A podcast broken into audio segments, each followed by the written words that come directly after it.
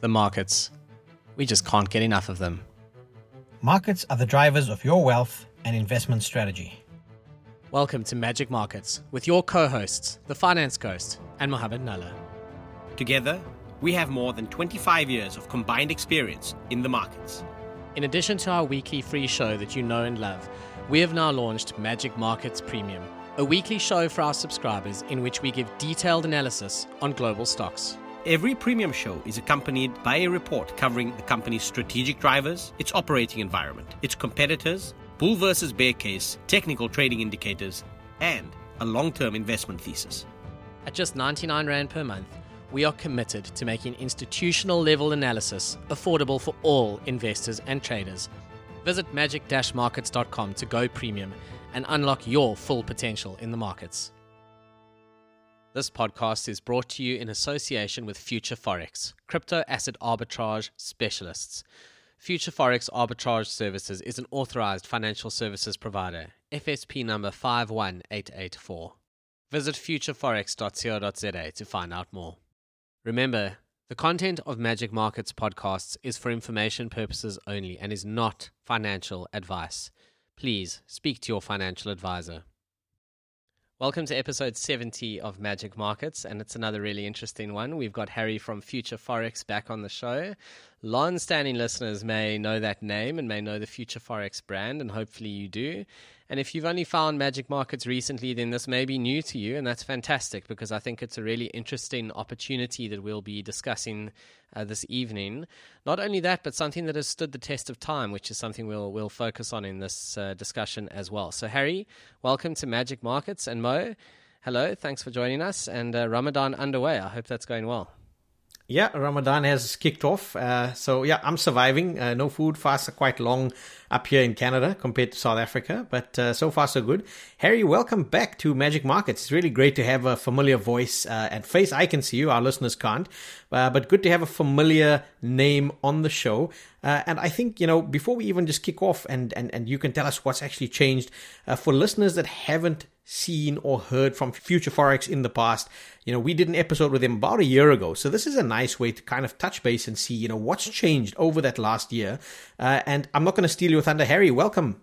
Mo, thanks so much, uh, Ghost Mo. It's an absolute pleasure to be here once again. Always love chatting to you guys and really looking forward to chatting about what's changed and uh, what we do for those new listeners who aren't aware. So, Harry, you are now on FSP. I think that's a big deal, and congratulations. Yeah, no, it was a it was quite a big task, but uh, we managed to get through it, and we're now an FSP, and you know that's created a huge amount of credibility and trust, both within our current uh, client base, but also when marketing to new investors. Now they know that we are regulated, we do everything by the book, and we have a nice big stamp to say so.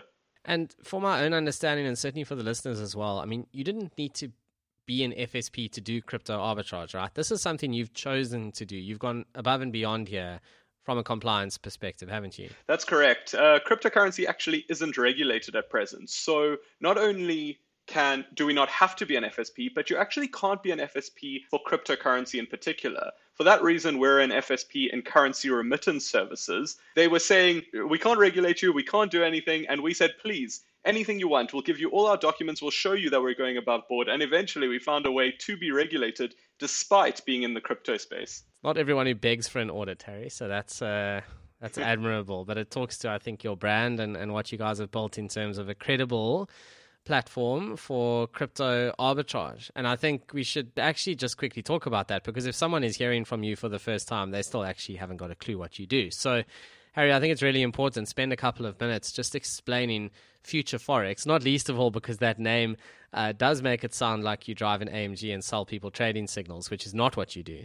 So uh, please talk us through crypto arbitrage. Yeah, sure, Ghost. So what it comes down to is that we exploit a market inefficiency for our clients, and that market inefficiency happens to be in the crypto space. So what you'll find is that the price of cryptocurrencies like Bitcoin trade at a 2 to 4% premium in South Africa compared to abroad. So it's actually a relatively simple process of sending money abroad, buying cryptocurrency abroad, sending the cryptocurrency to South Africa, and selling it immediately in South Africa at a profit. And we do this multiple times over and over again per year, generating exceptional returns for our clients doing so. Yeah, I think, you know, just to pick up on that, you know, the last time we spoke, we, we discussed the concept of that premium. There are a number of reasons why there's a pricing differential between Bitcoin in South Africa versus internationally. And you've taken our listeners through some of the process. Maybe we can revisit some of that uh, later in this particular segment. But I want to know specifically around that premium with arbitrage, generally those relationships tend to correct over time. Now, have we seen that? We know it's become a very crowded space. A lot of players in that space. You guys are one of the, the earlier ones. Uh, you've established your credibility in that space. But has that kind of activity in the market resulted in a narrowing of the premium? And what has that meant for the returns that you've been able to extract for your investors? Yeah, so Mo, I'll start off by saying that there has been a narrowing of the margin and it's found a new home, a new equilibrium at this 2 to 4% mark that I mentioned. Last year we were seeing sometimes 5%. Uh, this year it's been hovering pretty stably around 2 to 4%. And the reason I call that an equilibrium, despite it not being an equal price to abroad, is that I do believe this is a natural equilibrium in, in the crypto space. And I'll tell you why. It's because of foreign exchange allowances in South Africa. So each South African can only send a maximum of 11 million rand offshore per calendar year. This is for the year of 2022, you've got 11 million rand to send offshore, and then it refreshes again 1 January 2023. Now, what this means is that because of that, South Africans are willing to pay a slight premium for cryptocurrency in South Africa because it allows them to have access to an international global asset without making use of that 11 million rand allowance. So it actually does make sense for there to be a premium. And for this reason, we believe that the premium will continue to exist and continue to last well into the future until, if they ever did, uh, capital controls were taken away. But I don't see the South African government doing that. And Harry, just talking about those foreign allowances, I mean, that's core to your business, right? I think what you guys do is you help people use that allowance. It's effectively this embedded asset that every natural person has and very, very few people are using because 11 million Rand is an absolute ton of money. But because of the way the arbitrage works, where you can take an amount of money and cycle it many times over to use the full allowance, you're basically helping people unlock an asset that we all have, we just don't use, right? Ghost, I think you've explained that perfectly.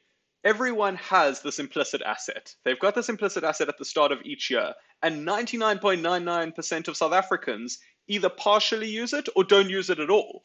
And what we're doing is effectively trying to monetize that asset for you. We're saying we've got the systems, we've got the ability to monetize this 11 million rand granted uh, by the South African government each year, and we can make money for you off it. And Harry, it's a bit tricky here to work out annualized returns, but I mean, you would have done the maths around this, and obviously it depends on your assumptions. But what sort of annualized returns are you getting for your clients? Our average annualized return since inception exceeds 80% per annum which is obviously extremely high, particularly considering the low level of risk associated with doing the arbitrage. And the reason that we have such a high return to risk ratio is because we're making use of an asset that would otherwise expire worthless each year, that being the 11 million Rand allowance yeah, so you know, I, I don't want to get too bogged down in terms of some of the regulation. I think exchange control is a, a bit of a sore point for, for many of the, the old school seasoned investors. And it's really interesting that you can take something like exchange control and you've created an entire opportunity set out of it. Where I want to really go with this, though, is that if you're looking at this, what about a conventional investor who's got that exposure. Let's say they've used up a portion of that 11 million. How does that play with yourselves? You know, let's say, for example, there's 11, I've used up six, that remains, you know, there's five remaining. Does that influence the types of returns you can offer? Practically, what does that actually mean for an investor who may have used, whether that's five, whether that's one? What does that practically mean in terms of impact on returns over the course of a calendar year? Or is that a tax year? Yeah, Mo, it is a calendar year. So 1 January, uh, it refreshes for everyone. It's got nothing to do with the tax year. It's 2022, you get it, you get it again 1 January 2023. Then in terms of your question, Mo, about someone who's used 6 million rand, maybe investing in the S&P 500 or the Nasdaq or doing whatever else he wants with that 6 million rand, that remaining 5 million rand, he can still invest in arbitrage. Of course, it will mean that the returns won't be as high because he's got less allowance to get through. Someone with a full 11 million rand um, can get through more allowance and then and therefore make more money off the arbitrage. But that doesn't mean that someone with 5 million remaining shouldn't use us. And for that reason, I think regardless of if you're a wealthy investor, a less wealthy investor, use a lot of your allowance, use less of your allowance. I think every investor should have arbitrage as part of their portfolio. So, Harry, let's assume I've got 200K in the bank or in my access bond, even. It's even more naughty. What does that look like with you guys? I mean, what can you do with the 200 grand, you know, by the end of the year? What does that look like? So, Ghost, to get through the full 11 million rand with a 200,000 rand initial investment, we'd have to do 55 trades. Now, each trade takes a couple of days, so that's well within um, the time span that we've got. So we can definitely get through it. Off each trade, you should earn between 1 and 2.5%, depending on market conditions at the time, which means that for 55 trades, you're earning pretty much if you get through your full 11 million, you're earning an absolute minimum really of of 55,000, but more realistically, you're earning probably closer to 100, 150,000 rand uh, over the year, which is obviously a, a, ridiculous return of 50 to 75% on 200,000 rand. And the only reason that it's so high is because of the cyclical nature, because we keep reusing that same money over and over and over again. It's almost like a build your own bonus scenario because obviously you've got to pay tax on that then, right? I mean, you're going to get taxed at your maximum marginal tax rate. So, in other words, whatever tax rate you're currently paying on your salary, simplistically, you're going to pay the same here because this is very much a trading profit. I mean, there's no CGT involved here. So, this is almost like saying, well, I'm either going to use a portion of my allowance or perhaps even nothing. Let me put that money to work, bank another kind of 100, 150K, you know, depending on the market you can do that every year. Yeah, that's that's correct, Ghost. And just to be clear, this is, as you say, um, it is seen as income tax or marginal tax rather than capital gains tax, and that's partially why the government are so happy with this and so uh, willing for South Africans to use their SDA and FIA, which are the exchange control allowances, uh, to do arbitrage because they're effectively taking a piece of the pie as well. And maybe I can make one comment there and then I'll let uh, Mo jump back in because he doesn't deal with SARS anymore. He has his own tax authorities in North America. I think they may be more frightening. Actually, Mo, you do deal with SARS. I'm lying. Um, we've had those conversations enough times. But I think one thing that I was kind of waiting to see over the past year, and since you came on the show, Harry, just with my own money, is what does this look like practically from a regulatory perspective? You know, are there ever any people who arrive at your door in suits and ask difficult questions, either from the SARB? Or from SARS. And the truth of it, as we discussed, you know, before you came on the show, you said you haven't had anything like that at all. Everything is absolutely above board. That's always been your vibe. I mean, you and your partner Josh are highly qualified individuals. There's no fly by night nonsense here. I've gotten to know you over the past kind of year and a half and really enjoyed the process of doing that. But from a SARS perspective, it makes sense, right? I mean, we're actually, or you are actually capturing a whole lot more income in the fiscus, which would otherwise not be there. It's like taking money and making it from something that doesn't exist. I mean, it sounds ridiculous. And then SARS can kind of tax that. And it's through no good whatsoever of what the government is doing here or anything like that. It's not because we have good roads or not, as the case may be. It's just money from thin air and they get to tax it. I mean, it's, it's perfect for everyone, actually, for as long as this arbitrage exists. Yeah, that's exactly right, Ghost. It's one of those positive byproducts of putting maximum limits on what you can take out the country. At least something positive comes out of it whereby everyone wins. Yeah, I'm I'm, I'm not going to let you have a free pass on this one because everyone on this call and our listeners know I am the bear, I'm the cynic. So I'm I'm going to come at this and I'm going to say nothing's risk free. It's there's not, no such thing as making money out of thin air, and I understand why the arbitrage exists. Okay, arbitrage is probably the closest thing a, a trader and investor is going to get in terms of trying to create opportunity and money out of thin air. But I think it's important, Harry, to quantify what those risks are. I think I understand it from our previous discussions. Not all of our listeners have had the benefit of those discussions.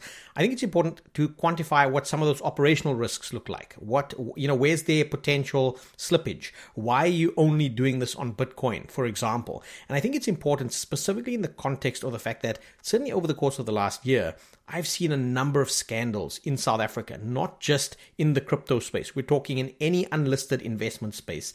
I think it's important for us, certainly for our listeners, to have an understanding of what some of the practicalities are that we're talking about. Mo, thanks for bringing that up because you're 100% right. There's no such thing as a risk free investment. It doesn't exist, in my view. And being an actuary, uh, risk mitigation is a focal point for me. So it's a topic I'm very happy to discuss how I see it is that in any investment, there are actually two sets of risk.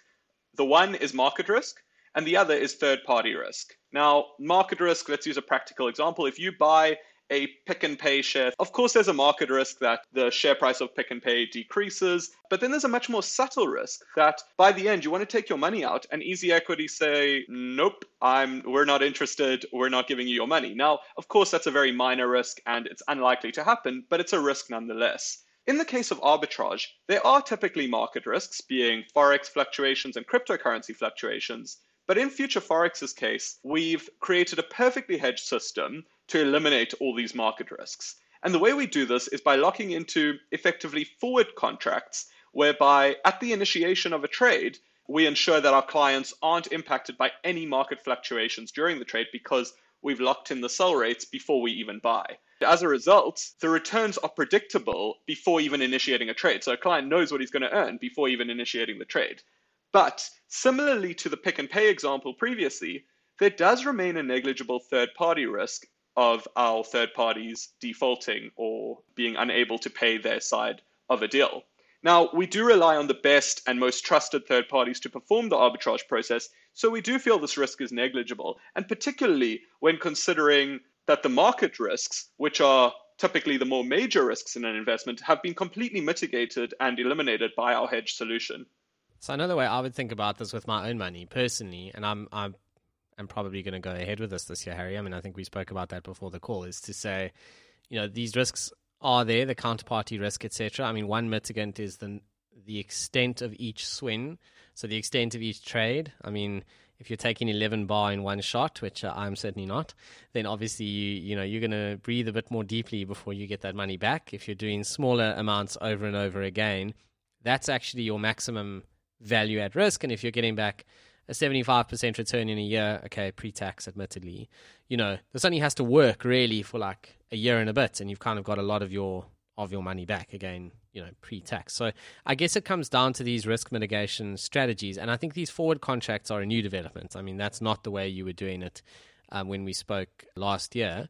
One of the things I wanted to ask you: these returns that you are talking about are these net of your guys' fees as Future Forex? Yeah, so it's a good time to actually talk about our fees. We charge no management fees. We actually don't believe in management fees. We feel you've got to make money for your clients in order for you to profit. And for that reason, we take a profit share and no management fee. It, it ensures that we're perfectly aligned with our clients. And everything I quote will always be net of our fees. Everything I've quoted so far has been what you take home. Uh, before tax, admittedly, as you say, Ghost, but after all third party costs and after our uh, after our fee for doing the process for you. And Harry, just because someone out there who's smart enough to know that the marginal tax rate in a company is much lower than, you know, if you're earning a lot of money in your own name, just to confirm, these allowances are for natural persons only, right? I can't take, you know, the company and go and do this with you, can I? That's spot on. The, one of the reasons that this arbitrage continues to exist is that no big corporates can go and flood the market. Only individuals can do it using their SDA and FIA, which is that 11 million rand. So you can't do it through a company, you can't do it through a trust. It has to be in your own name. Harry, the other question I actually want to ask you here is over the course of the last year, when we've been speaking to you guys, have you had any adverse market events and what have those looked like you know have there been instances or transactions where clients have lost money uh, does that persist over the the duration of the entire year maybe some practicalities there so that we can understand and quantify what some of the downside risk looks like on this investment yeah, Mo. So we've never had anyone lose money because of the predictability of returns. We simply wouldn't trade if the spread weren't uh, sufficient enough to cover the third party costs. So for that reason, we've never had a loss. However, we have had periods where the spread narrows to a particularly low level when it hits the sort of 2% mark. As I said, it fluctuates between 2 and 4% mark. So when it hits 2%, we often don't trade or we hold off trading. Or for those that need to trade every day to get through their allowance, we still do trade because the returns are still positive, albeit relatively small. So an adverse effect is simply not trading for a while or trading at slightly lower returns, 1% per trade. Now, that's vastly different to when Bitcoin halves in price and you lose half your money if you're directly invested. Here, the spread might widen, but at worst, it will narrow a little bit and you'll just hold off for a bit. So that's what's really great about the arbitrage is that there really is no market risk. You simply won't trade if the market conditions aren't favorable.